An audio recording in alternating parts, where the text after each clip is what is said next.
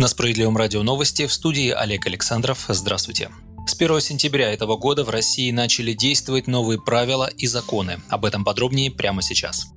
С 1 сентября прекращена программа выплаты повышенных пособий по безработице в размере 4,5 тысяч рублей, которая действовала во время эпидемии коронавируса. Пособие опять станет совсем минимальным – полторы тысячи. Также прекращена программа выплаты пособий на детей в размере 3 тысяч рублей, которая была введена в качестве меры поддержки семей с безработным родителем в период пандемии коронавируса. Многие введенные в связи с пандемией выплаты и льготы перестанут действовать чуть позже, с 1 октября. И если вы этого не сделали, ими надо успеть воспользоваться в наступающем месяце. 30 сентября истекает срок, в течение которого можно получить кредитные каникулы для граждан и бизнеса, попавших в тяжелое финансовое положение. Предприниматели больше не смогут оформить отсрочку платежей по договорам аренды имущества. Также обратиться за детскими пособиями в 10 тысяч рублей тем, кто еще не успел, можно будет только до конца текущего месяца. Напомним, партия «Справедливая Россия» требовала сделать выплаты по 10 тысяч рублей на детей постоянными, ежемесячными, но инициатива не нашла поддержки у партии большинства и в правительстве.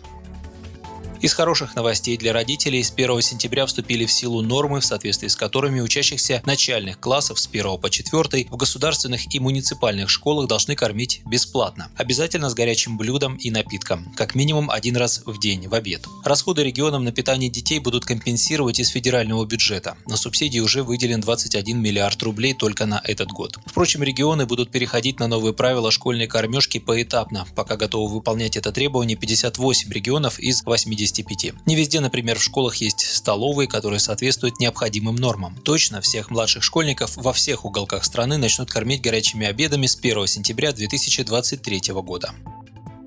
Другим президентским законом в образовательный процесс вводится понятие воспитания. Как пояснили в Госдуме, образование должно включать не только знания и навыки, но и духовные и моральные ценности. Для этого и будет применяться механизм воспитательной работы. Школьникам и студентам на уроках и лекциях будут объяснять, почему необходимо уважать старших, бережно относиться к природе, помнить о подвигах защитников Отечества, соблюдать законы и быть патриотами. Вести воспитательную работу в школах, колледжах и вузах будут на основании календарных планов. В их разработке будут принимать участие участие, советы обучающихся и родителей.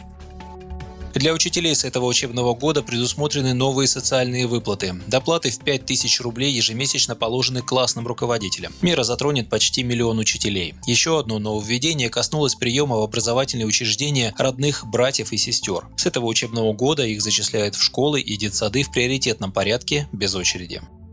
Соцпомощь также станет доступнее. Льготникам, имеющим право на получение государственной соцпомощи, будут выдаваться социальные сертификаты. Ими можно будет расплатиться за необходимые товары и услуги с той организацией, которую получатель выберет сам из специального реестра. Таким образом, бесплатно получать соцуслуги можно будет и в государственных, и в частных компаниях. Их расходы покроет госсубсидия. Коммерческие организации смогут предоставлять соцуслуги по шести направлениям. Санаторно-курортное лечение, оказание паллиативной медицинской помощи, туризм, туризм, спортивная подготовка и занятость населения. Правда, первые социальные заказы появятся только в следующем году и в 28 тестовых регионах. В 2022 году к ним присоединятся еще 15 регионов.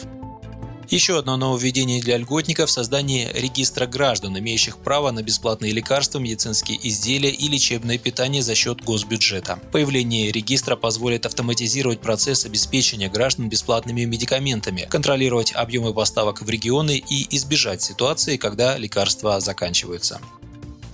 Клиенты банков смогут претендовать на возврат части страховки по кредиту при досрочном погашении займа. Также россиянам разрешат получать кредит без покупки страховки. Это станет возможным в тех случаях, когда законом не предусмотрено обязательно заключение договора личного страхования с заемщиком. Вернуть страховку можно будет по договорам страхования, заключенным после вступления закона в силу. Теперь будет достаточно подать в страховую компанию заявление, после чего вам обязаны вернуть остаток премии за неиспользованную страховку в течение 7 дней. Важным условием для частичного возврата страховой премии при расторжении договора является то, что страховой случай не наступал. Правда, действие нового закона распространяется не на все страховые продукты, а исключительно на те, которые направлены на обеспечение исполнения основного обязательства. К ним относятся страхование жизни и здоровья, страхование от потери работы. По другим видам страховых продуктов возврат законом не предусмотрен.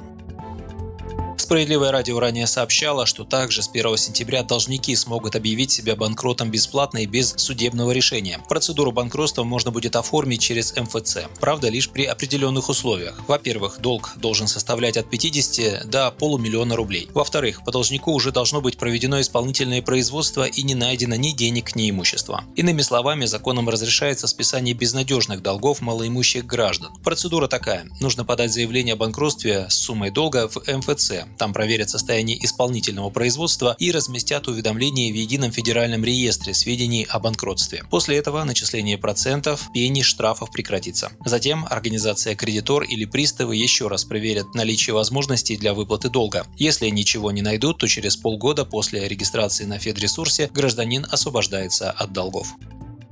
Выдачу кредитов тоже упростят. Центробанк с 1 сентября смягчает условия выдачи необеспеченных потребительских кредитов. Регулятор снизил значение надбавок коэффициентом риска по таким займам. Тем самым уменьшится нагрузка на капитал банков. Они смогут высвободить 186 миллиардов рублей и направить их на кредитование населения. Это делается для поддержания розничного кредитования, отмечает ЦБ. Снижение надбавок в большей степени коснется менее рискованных заемщиков с низким показателем долговой нагрузки. Таким образом, Центробанк стремится не допустить роста роста закредитованности населения. Вы слушали новости. Оставайтесь на Справедливом радио, будьте в курсе событий.